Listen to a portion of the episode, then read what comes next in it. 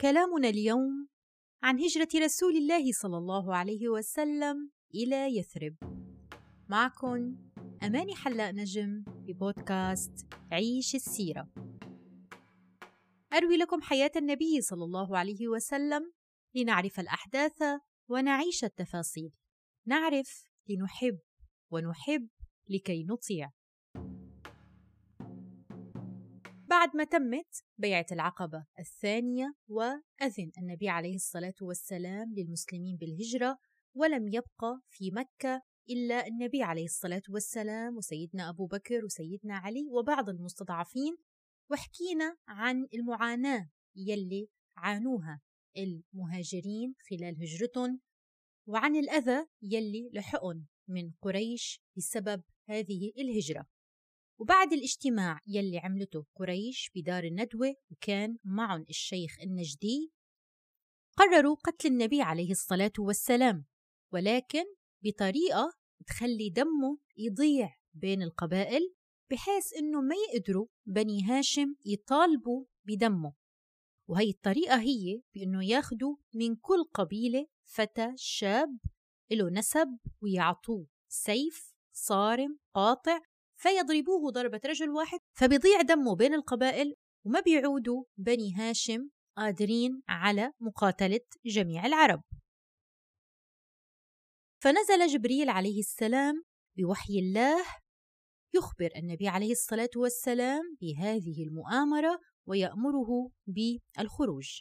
فقال له لا تبت هذه الليلة على فراشك الذي كنت تبيت عليه. وفي ذلك يقول تعالى واذ يمكر بك الذين كفروا ليثبتوك أو يقتلوك أو يخرجوك ويمكرون ويمكر الله والله خير الماكرين. فماذا فعل النبي عليه الصلاة والسلام؟ خرج صلوات ربي وسلامه عليه متقنعا يعني مغطي وجهه وتوجه إلى بيت سيدنا أبي بكر. فلما أتى النبي عليه الصلاة والسلام لعند سيدنا أبي بكر كان هيدا الوقت وقت ما بالعادة رسول الله بيجي فيه لعند أبو بكر. لهيك لما شاف أبو بكر مقدم النبي عليه الصلاة والسلام استغرب وقال فداء له أبي وأمي والله ما جاء به في هذه الساعة إلا أمر. أحس سيدنا أبو بكر أنه في أمر غريب هيدي المرة. فاستأذن النبي عليه الصلاة والسلام ودخل فقال لأبي بكر أخرج من عندك. فقال أبو بكر إنما هم أهلك بأبي أنت وأمي يا رسول الله. فقال صلى الله عليه وسلم فإني قد أذن لي في الخروج. فقال أبو بكر الصحبة بأبي أنت يا رسول الله. فقال صلى الله عليه وسلم نعم. فرجع صلى الله عليه وسلم إلى بيته. يعني هون ما تمت الهجرة بشكل مباشر. رجع مرة تانية النبي عليه الصلاة والسلام إلى بيته واختارت قريش الرجال يلي بدهم ينفذوا الخطة لقتل النبي عليه الصلاة والسلام وحطوا موعد التنفيذ منتصف الليل. فلما كانت عتمة الليل اجتمعوا اجتمع الشباب على باب النبي عليه الصلاة والسلام يرصدونه يعني عم يترقبوا لما حينام ح ينقضوا عليه. لكن الله سبحانه وتعالى غالب على أمره وبيده ملكوت السماوات والأرض. فماذا فعل صلى الله عليه وسلم قبل أن يخرج من البيت؟ طلب من سيدنا علي بن أبي طالب رضي الله عنه أن يبيت بدلا منه في فراشه. ممكن نسأل حالنا سؤال. هل أراد النبي صلى الله عليه وسلم أن يقتل سيدنا علي بدلا منه؟ أكيد لا. قال صلى الله عليه وسلم لسيدنا علي فإنه لن يخلص إليك شيء تكرهه منهم. يعني النبي عليه الصلاة والسلام طمأن سيدنا علي بأنه ما رح يصيبه أي شيء. ثم خرج صلى الله عليه وسلم واخترق الصفوف صفوف الشباب وأخذ حفنة من التراب فصار يضعها على رؤوسهم وقد أخذ الله أبصارهم. يعني ما كانوا شايفينه النبي عليه الصلاة والسلام وتلا صلى الله عليه وسلم قرأ وجعلنا من بين أيديهم سدا ومن خلفهم سدا فأغشيناهم فهم لا يبصرون. ثم انطلق صلى الله عليه وسلم إلى بيت أبي بكر مرة أخرى. فخرج أبو بكر مع رسول الله صلى الله عليه وسلم أما الشباب يلي محاصرين بيت النبي عليه الصلاة والسلام فبقيوا عم ينتظروا ساعة الصفر. فجاء إليهم رجل لم يكن معهم فقال ما تنتظرون؟ يعني شو عم تستنوا؟ قالوا محمدا. قال خبتم وخسرتم. وأخبرهم أنه رأى النبي عليه الصلاة والسلام قد خرج فقاموا ينفضون التراب عن رؤوسهم. ودخلوا إلى بيت النبي عليه الصلاة والسلام لحتى يشوفوا مين هيدا الشخص يلي نايم بفراش الرسول عليه الصلاة والسلام فإذا بهم بسيدنا علي رضي الله عنه. فسألوه عن النبي فقال لا علم لي به. فإذا نام سيدنا علي في فراش الرسول عليه الصلاة والسلام أولا للتمويه وثانيا حتى يرد الأمانات يلي كانت عند رسول الله صلى الله عليه وسلم. فبرغم العداء يلي كان بين قريش وبين رسول الله إلا أن رسول الله الصادق الأمين كان البعض يضع أمواله عند رسول الله صلى الله عليه وسلم أراد سيدنا محمد أن يرد كل أمانة إلى صاحبها فهذه كانت أيضا من مهمة سيدنا علي قبل ما يلحق بالنبي عليه الصلاة والسلام في طريق الهجرة شو هو التاريخ يلي عم نحكي الآن عليه؟ التاريخ صار بشهر صفر بالعام 14 من البعثة. صفر هو بأول سنة ال 14 لهيك نحن بنقول النبي عليه الصلاة والسلام قضى 13 سنة بمكة وعشر سنوات في المدينة. فهي سنة ال 14 هي حتكون أول سنة من سنوات الهجرة لأنه بعد السنة في بدايتها. وكان النبي عليه الصلاة والسلام وأبو بكر وقبل انطلاق أخذوا سفرة من أسماء رضي الله عنها فيها بعض الطعام. والسيدة أسماء شقت نطاقة إلى نصفين لحتى تربط السفرة. فلما شقت نطاقة ربطت السفرة بأحد الشقين وانتطقت بالشق الآخر. فسميت رضي الله عنها بذات النطاقين. فالنطاق هو حزام يربط على وسط الجسم تشده المرأة على وسطها ليساعدها على العمل. ولما خرج رسول الله صلى الله عليه وسلم وخرج أبو بكر أخذ أبو بكر رضي الله عنه معه كل ماله. خمسة آلاف درهم أو ستة آلاف درهم.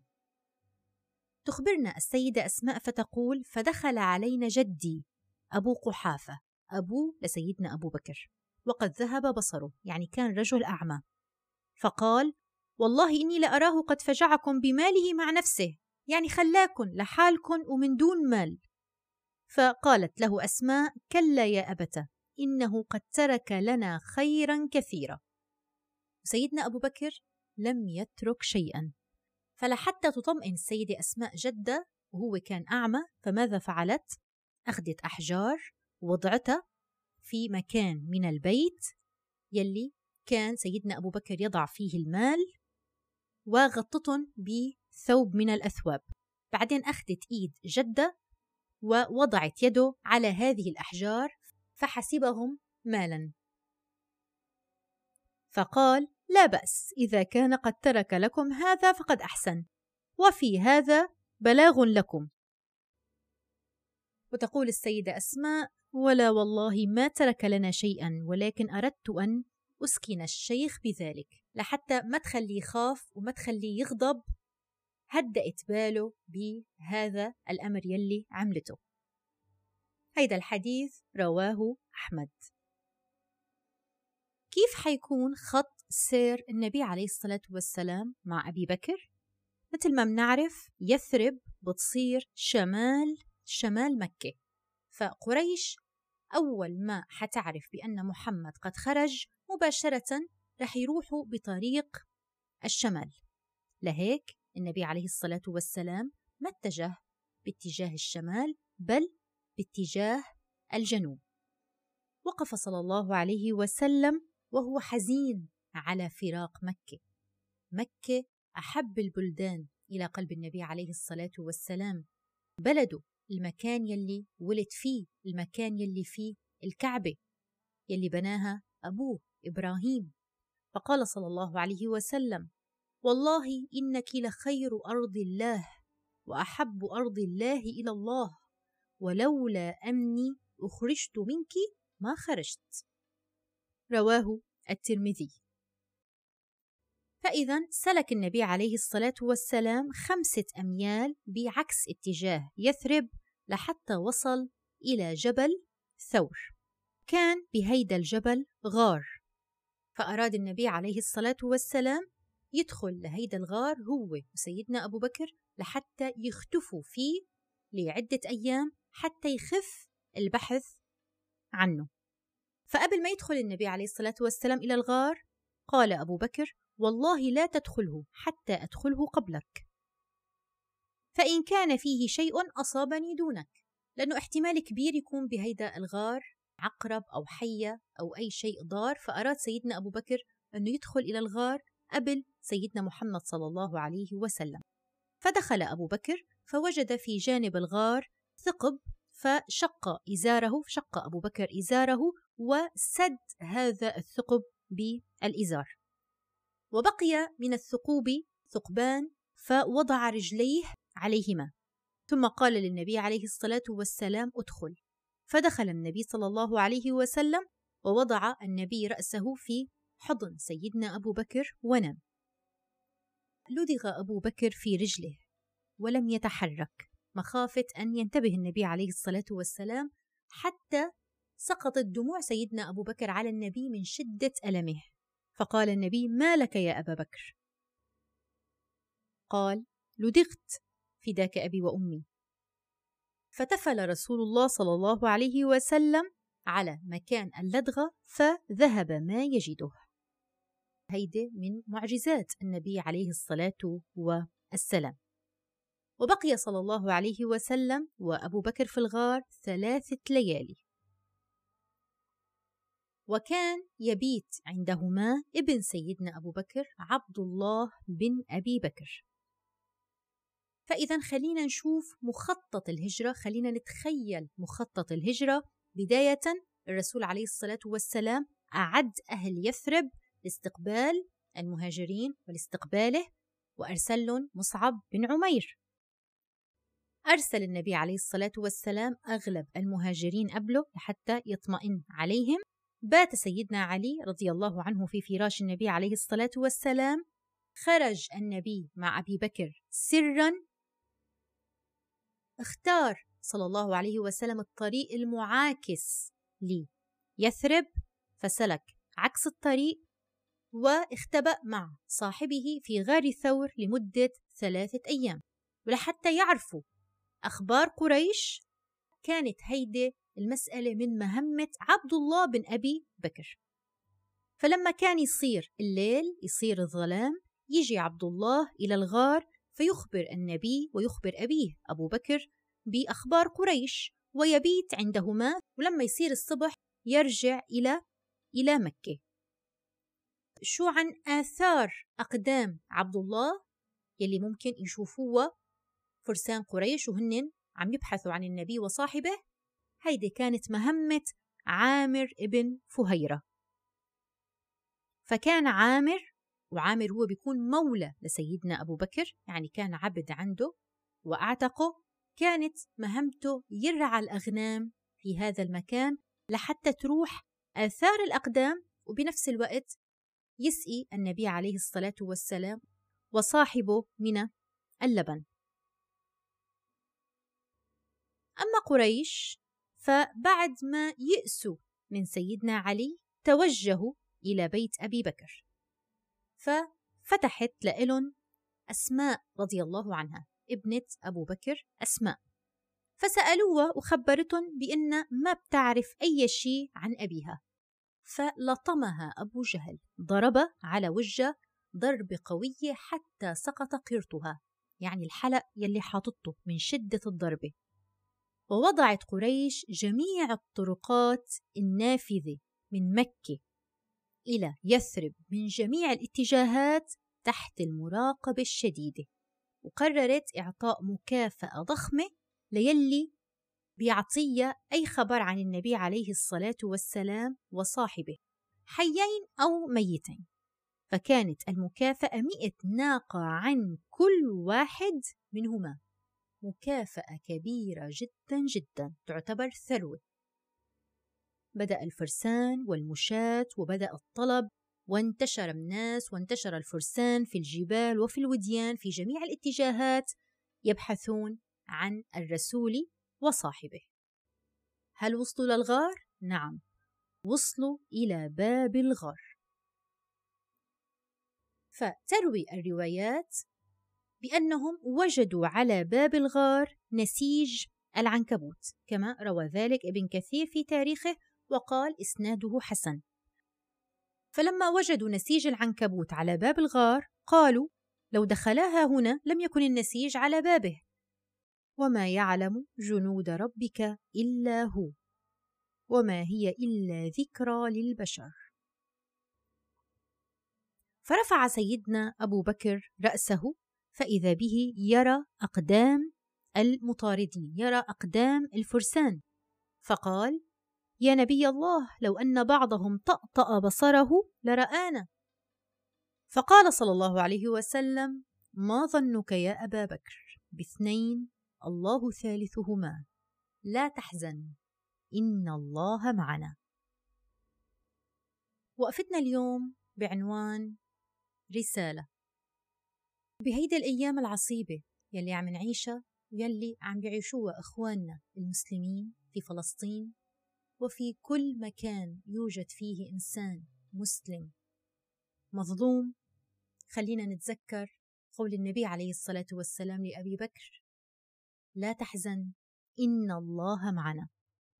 بهيدي الأيام ومع قراءتنا لهيدي الأحداث من السيرة خلينا نتوجه برسالة للحبيب صلى الله عليه وسلم فنقول له يا رسول الله قرأنا عن هجرتك. كيف غادرت أحب البلاد إلى قلبك؟ كم عانيت؟ وكم طوردت كنا معك يا رسول الله في ذلك الغار ولامست كلماتك قلوبنا عندما قلت لصاحبك لا تحزن. ونحن اليوم يا رسول الله في ذلك الغار. نحن وجميع أمتك بحاجة إلى أن تقول لنا لا تحزن. لم يعد هناك من هجرة يا رسول الله بعد الفتح ولكننا جميعا قد هاجرنا بمعنى أو بآخر. فمنا من هجر البلد ومنا من هجرته البلد. ولكن أقسى أنواع الهجرة يا رسول الله أننا قد هجرناك. نحن الآن في ذلك الغار. بحاجة لأن تقول لنا ما قلته لصاحبك. بل ربما نحن بحاجته أكثر. رسولنا نعيش اليوم نارا لا يقل حرها عن حر تلك الصخرة التي لسعت بلالا وهو يقول أحد أحد. فنحن يا رسول الله قد قبضنا الجمرة بأيدينا. نعم لم يعد هناك أمية ولا أبا جهل ولكن تكالبت علينا الأمم. قد سمعنا عن تلك الليالي التي بكيت فيها وأنت تقول أمتي أمتي نعلم يا رسول الله أننا مقصرون ولا ندري. هل سنستطيع النظر في عينيك على الحوض؟ هل ستسقي؟ هل ستشفع؟ نعلم أن صلواتنا تصلك وترد عليها. فعلك يا حبيبي تمد يدك إلى قلوبنا فتلمسها وتقول لا تحزن. شاركوا البودكاست مع أصدقائكم ومعارفكم وخليكن دايما على السمع وخليكن مع بودكاست عيش السيرة.